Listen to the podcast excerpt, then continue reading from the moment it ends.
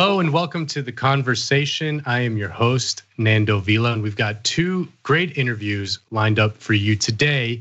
The first is with Angelo Carusone. Angelo is the CEO and president of Media Matters, which is a nonprofit organization and the United States' premier media watchdog. They watch all the Fox News clips, so you don't have to, and then they get you the best bits. So, Angelo, how are you? How's it going? Uh, I'm good. You know, thanks for having me. Hanging in there. Yeah, and we're holding together. I mean, it's I'm in DC, so it's like especially uh, tense here right now. Wow, yeah, I can imagine. Um, obviously, a lot of news happened. There was that thing that happened last week um, in DC. I want to ask uh, first about your reaction to uh, Twitter and Facebook banning Donald Trump.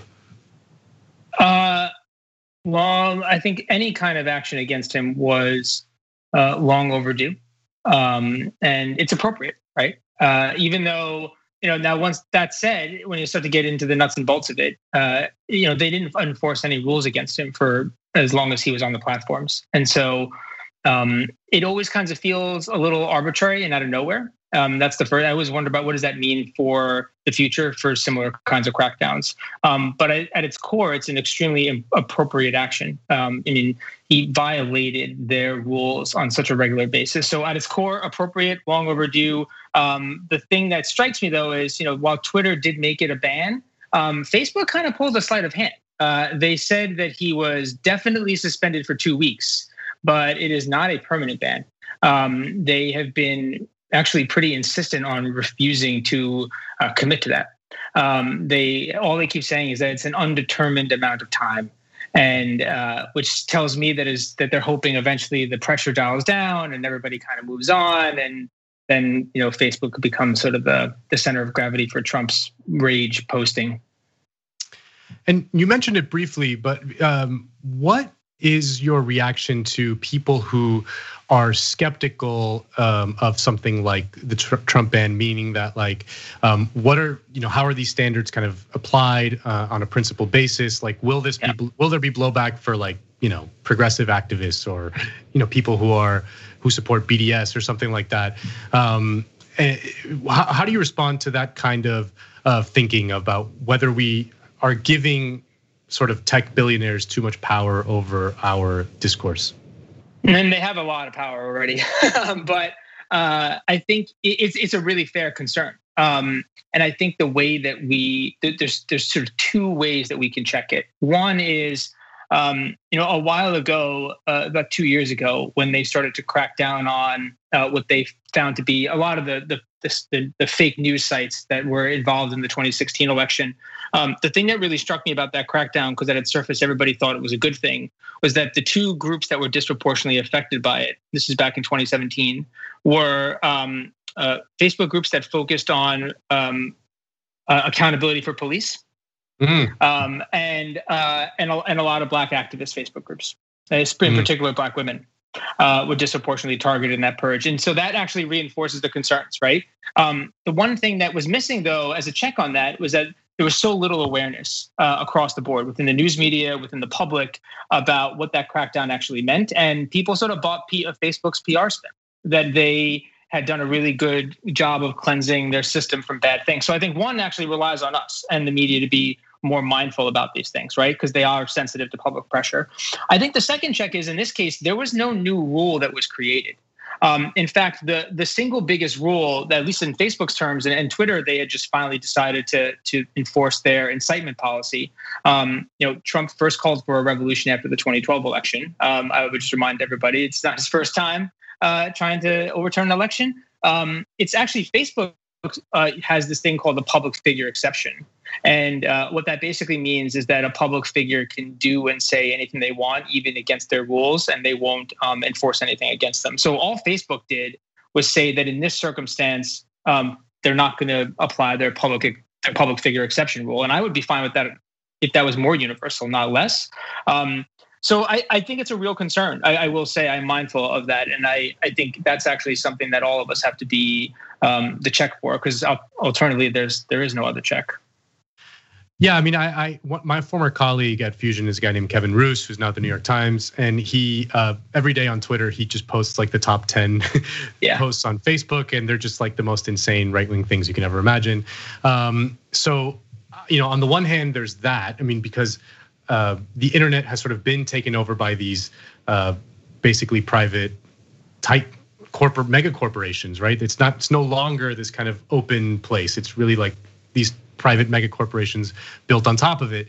And on the one, we can't have we can't have a situation like that where like the top ten posts on Facebook are the just these insane right wing things. But also like having Mark Zuckerberg decide what is okay and what is not okay seems problematic to me. I think the the what's always left out of this conversation is what the role of public policy is. Um, and mm-hmm know, like I think that you can track a lot of the work that you do um, at Media Matters um, to the repeal of the fairness doctrine in the 1980s, and that that's what gave rise to right-wing um, TV stations like Fox. So, you know, like begging begging the tech oligarchs to handle our democracy seems problematic to me. Um, and we don't. I'm not. I'm certainly not smart enough to understand what the best way to design a public policy um, for this kind of thing is. But it seems to me like the only solution, something that at least we have some role in as citizens. Yeah, I think you're dead right, and I, you know, it's I've so internalized the brokenness of our politics that when um, when when asked about solutions, I don't even put that on the table um, and that's not because it's it's actually you're dead right. Um, it's just I I I've, I've literally pushed that so far away because it feels like such a for something so far away. Um, and but it, there are real simple solutions actually. Um, you know, uh, I always use this example, which is uh, try to go to Facebook uh, and start a Facebook group um, you know, where it's like, you know, I love Marvel movies. And it's just a Facebook group where you post and upload the latest Marvel movie and watch it with your, uh, you know, a couple of thousand, but you would never be able to do that. Like that would that's because it's against like they would get cracked down on, right? Um, there's all kinds of problems with that. They'd be facilitating copyright infringement. There's a framework that allows for for individuals to get action. In this case, the companies. There's public policy framework. If you push too much medical misinformation, right? I mean, they cracked down on all the toothpaste that was preventing COVID really fast because they actually Facebook would have been liable for that um, uh, because they were helping promote it. So it's interesting. You know, there's a lot of simple public policy solutions too. There's some grand things that they need to do, but a simple one would just be to establish a quick duty of care that they have um, as it relates to this to to some of the promotion of disinformation. Even something as simple as you know that if you're going to give, you know, one of the things that really struck me is um, at one point, they weighted the algorithm to depress Mother Jones um, mm. because it was having higher reach and engagement than places like the Daily uh, Wire, which is Ben Shapiro's publication. Um, they they literally tipped the scales in order to artificially manipulate what their algorithm was producing so that they didn't get right wing blowback. That, that could that should easily be able to be regulated against the law, right? I mean, there are because that seems like consumer fraud to me. Um, even aside from the larger questions of broadcasting regulation, there are some really simple consumer pathways that I think are are probably very quickly achievable that wouldn't get to the big, longer, huge structural changes in the landscape. And there obviously are some we have to grapple with in terms of their power over us. Um, but I actually think are really fast and achievable and empower those that are most likely to act, which are state AGs. And uh, I, I want to ask you also about the role of television because I, you know, I used to work in television news. I think that um, in the current discourse, I mean, I'm not discounting the role of social media, but I think that it's probably overplayed to the actual nefarious role that television does. I mean, still, the vast majority of Americans get the majority of their news from television. Um, and I wonder what the future of the cable news companies is in a post-Trump era. Um, what you know, you you probably watched more Fox than anyone in America as the CEO of Media Matters. Where does Fox go post-Trump? Uh, two things. One, they kind of tipped their hands today. Um, they, you know, just they, they, just made an announcement that'll probably go into effect in a few days that um, uh, that they are cutting back one hour of their supposed hard news programming and they're adding an additional hour of opinion programming. Um, so that's an illustration that they're heading in the more Tucker Carlson, Sean Hannity direction than in like the you know Bret Baier kind of liar, but not like doesn't want to set fires on things all the time direction. Um, uh, and so they've given us a clue that they are going to try to center themselves as the voice of the opposition, uh, and sort of, and to, and to your point, actually sort of seize that that that that role. Um, the the part about Fox that I think is going to be really significant is you know Fox, the dirty secret about Fox is just like sort of online, but they cheat.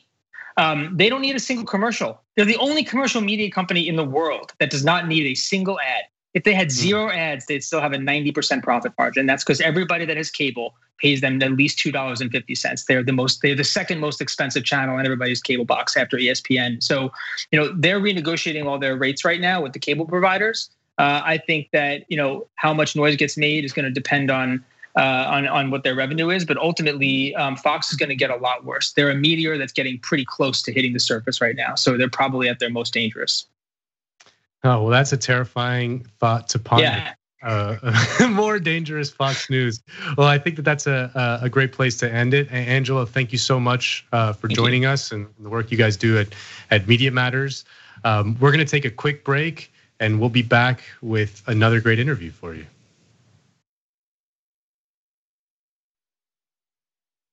Welcome back to the conversation. I am your host, Nando Vila, and I am here with our next guest, Mateo Askaripour. He is the author of a new novel called Black Buck, which has been described as Wolf of Wall Street meets Sorry to Bother You meets Fight Club, all movies that I very, very much like.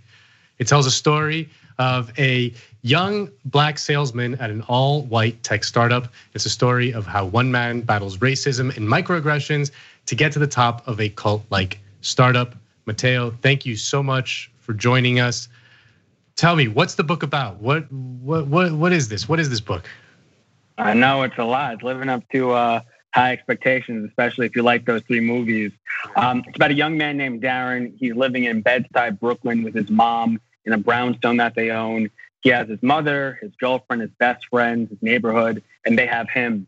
He's working at a Starbucks at a Midtown Manhattan location. And one day, this suave white dude, really good looking, silver tongued dude named Rhett Daniels comes in, and he's the CEO of a startup called Someone. And he says, You know, just give me my regular. But for some reason, Darren says no. And the dude's like, Give me my regular. But Darren convinces him to buy another drink.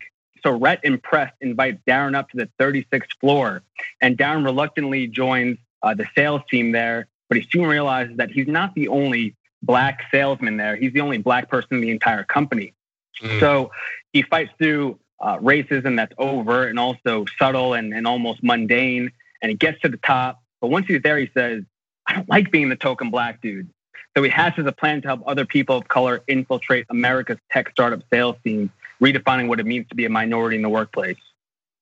Now, I heard, a tr- I've never written a novel, but I've heard a truism that is like, you know what you got to do? You got to write what you know. So sure. I'm wondering, is anything in this novel ring true to your own personal experience? Most definitely. I mean, I think what rings true is are the feelings in the novel, um, what the characters feel. Um, I have felt all of that. I have felt pride. I have felt ambition. I have felt betrayal. I, I felt lost. And it was important for me to connect with myself deeply in order to imbue my characters with those same feelings that hopefully the readers will be able to feel. But in terms of my own autobiography, um, there are definitely some elements uh, from my life that inspire this narrative. But as as to which those elements are, people are just going to have to read the book and then guess. Now, and you know, it strikes me that you chose the world of startups as your target for satire. I mean, I think most people see the startup world as, say, more progressive than, for example, an oil company or a weapons mm. manufacturer or something like that, right? Mm-hmm. Um, but you chose the the startup world. Why? Why did you do that?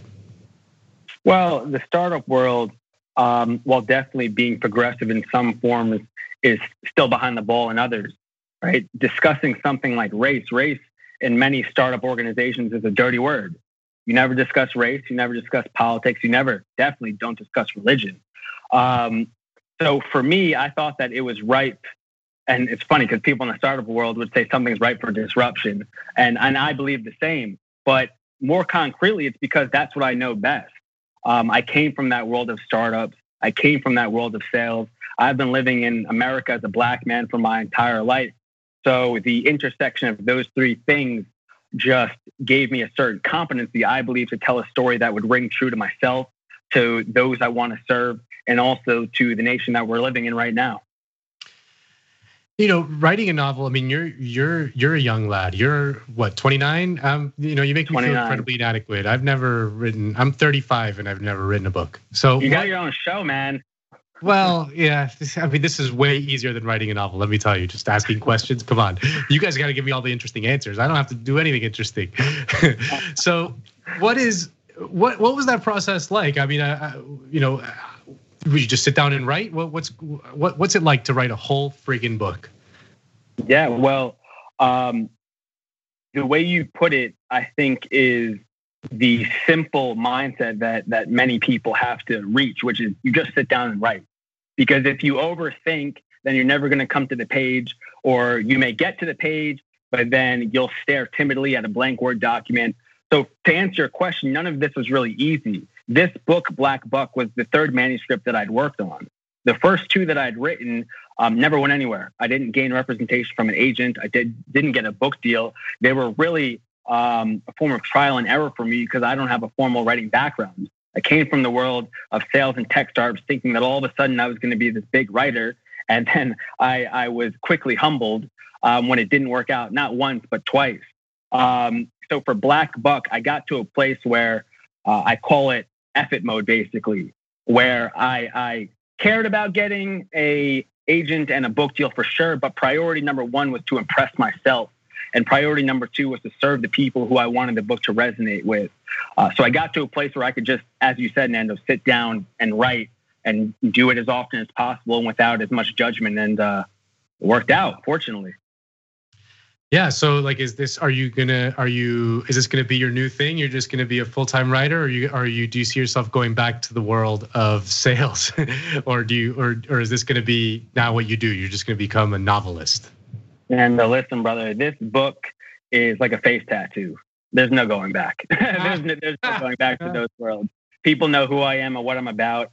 Um, I'm certainly a writer, and I look forward to all that's to come.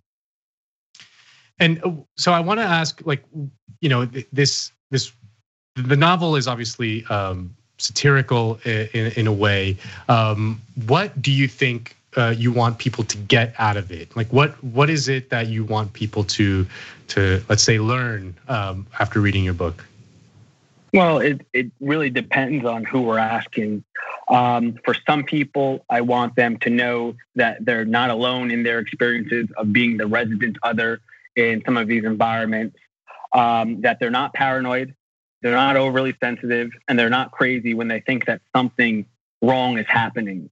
Um, and for other people, I want them to ruthlessly and honestly and with a large amount of courage examine themselves and their own role in this narrative um, of this book, but also of this world that we live in. And hopefully, through that self examination, through people not feeling alone, it'll lead to um, action and action that leads to progress.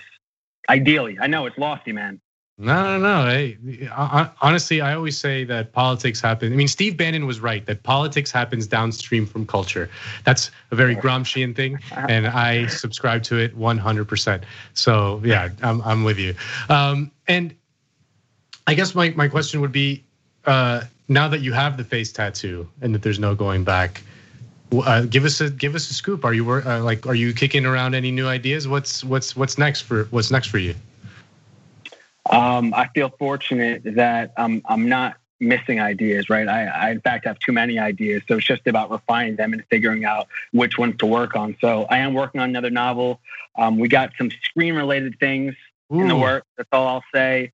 And um, I'm fortunate that people are feeling the book so far, and and I'm just receiving new opportunities. So I take all of it with grace, and I look forward to the future. Now you, like me, have a very impressive bookshelf right behind us. Uh, yeah, yeah. you know, a bottle of wine. You got some nice stuff back there. Sure. What what books um, have made a big impact on you that you've read that inspired you to sit down and write a freaking book? Yeah, well, um, one of them would be The Sellout by Paul Beatty. Um, mm-hmm. I was reading this around the time that I began this book, and that book is just insane. When people talk about satire and absurdity, that book showed me that if I took the time and I really worked on my craft, then I could push the envelope of what it means to write a book and, and what it means to write fiction. So that was certainly one. I'm a big Philip Roth fan. I'm a big Toni Morrison fan. Um, a, a, book like Tar Baby from Toni Morrison is incredible. Um, Heads of the Colored People by Nafissa Thompson Spires. It just goes on and on and on. Um, we don't have enough time, but yeah, those are those are just a couple books, as well as uh, the Angry Ones by John A. Williams. That was a big one for me too. Yeah, and I, it just strikes me also that you you chose to make your hero a salesman. I mean, there's there's such a great tradition uh, of salesman uh, heroes, like you know Willy Loman, obviously the most famous one. Mm-hmm. Um, like, what what is your hero like? What is his what is his superpower, so to speak? Well, he's somewhat of an anti anti hero because he does get lost along the way. But uh, one of his superpowers is that um, he rises to the occasion, whatever the occasion may be, and he comes to it with pure intention. But like many of us, uh, he becomes corrupted by power. Right? I believe it was a man named Lord Byron who said, "Absolute power corrupts absolutely," and we definitely see that with our character. But I'm hoping that uh, he has enough, endearing traits for our readers to follow him through thick and thin. And then by the end, the reader says, okay, I might have not liked this guy for the majority of the book, but I understand why things happened and I'm still rooting for him. All right. Well, I think that's a good place to end it. Mateo, thank you so much for speaking to us. You know, you this is going to be the first book available on T the first fiction book available on the TYT shop, which is very exciting. You can find it there very soon. Uh, Mateo Askaripour, thank you so much. The book is called Black Buck. Check it out. You're going to enjoy it. Thank you for your time. Be safe, everybody.